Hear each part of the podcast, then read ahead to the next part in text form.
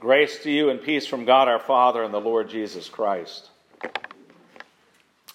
In our gospel lesson today, Jesus exorcised an evil spirit from a man. You may say to yourself, well, it's a good thing we don't have to worry about such things nowadays. Most people, in fact, don't worry about Satan or evil spirits.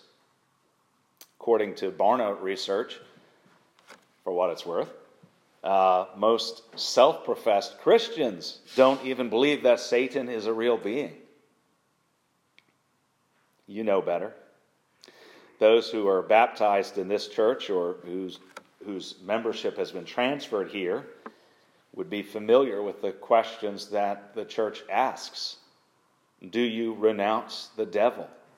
Do you renounce his works? Do you renounce his ways? You know, um, many of you know Reverend Rake. He recently recalled a time when, when uh, he asked his congregation, When's the last time you saw an exorcism? And he told them, The last time you saw a baptism, you saw an exorcism.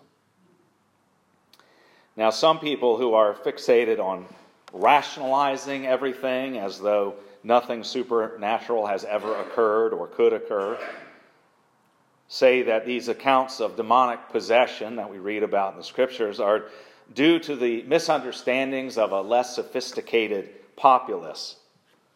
Or perhaps they were manifestations not of Satan and his legion of demons, but of some sort of uh, psychotic fit or epilepsy, some natural cause. Surely there must be a natural cause, which of course is absurd. A person I mean, for one thing, a person with an epileptic seizure would not speak at, at Jesus, would not speak to him the way this spirit spoke to him. And the other thing that's absurd is that people were not less sophisticated. Okay, they didn't have iPhones. That doesn't mean they were less sophisticated. We have, uh, um, we have technology for sure. But they, in many ways, were more in touch with the world around them, the real world, which includes the spiritual world. And they were more in touch with that than we are. Now, you may say, okay, that's right, demonic possession is real. That means that we all have something to add to our list of worries. Well, the answer is yes and no. I mean, there is truth in that. The scriptures teach us who Satan is. He was a murderer from the beginning and does not stand in the truth because there is no truth in him. When he lies, he speaks out of his own character, for he is a liar and the father of lies. That's from John 8:44. We know that he is clever. Genesis 3 tells us the serpent was more crafty than any other beast of the field that the Lord God had made. Of course, we know that he's old, as he was there at the beginning. He's powerful, he exercises power over people, even believers like Job. Now, Peter warned us be sober minded, be watchful. Your adversary, the devil, prowls around like a roaring lion, seeking someone to devour.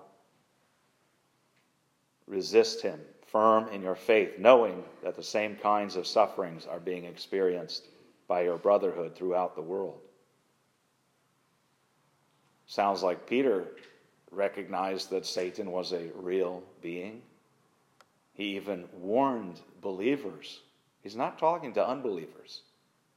He warned believers to watch out. Now, Paul tells us that Satan disguises himself as an angel of light. That's even more scary. He's attractive, he's alluring, he's enticing. His aim is to drag everyone possible to hell with him. He's been around a long time. He's been working at this for a long time. He knows what he's doing. Think about the way that Satan tempted Eve. Did God actually say? Is very subtle, planting doubt in her mind by questioning God's word. Did God really say that? Oh, surely he meant something different. He attacked her reception of God's word. He caused her to doubt God's word, just as he is at work today, causing people to doubt God's word. Did God really say?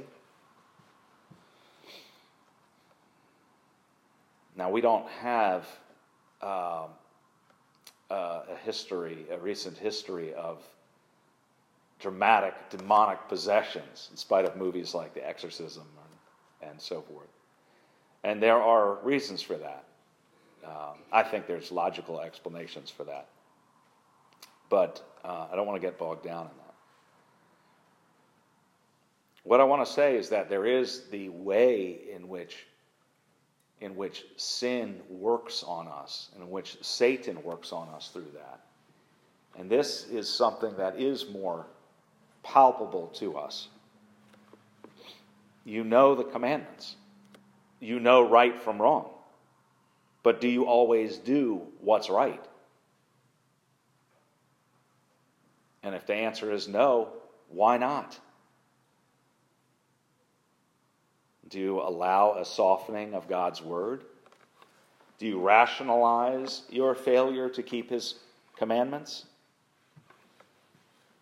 I mean, I know that it's wrong to slander my neighbor, but I'm not really gossiping because what I'm talking about is true, so isn't it kind of okay? I mean, I'm sort of justified in doing this.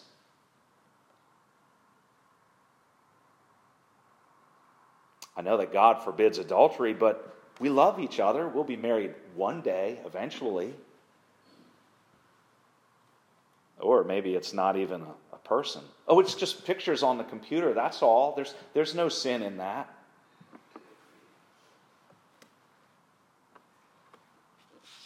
Jesus said to render to Caesar what is Caesar's, but I mean, everybody fudges a little bit on their taxes. I mean, what is that? It's just a little bit of dishonesty.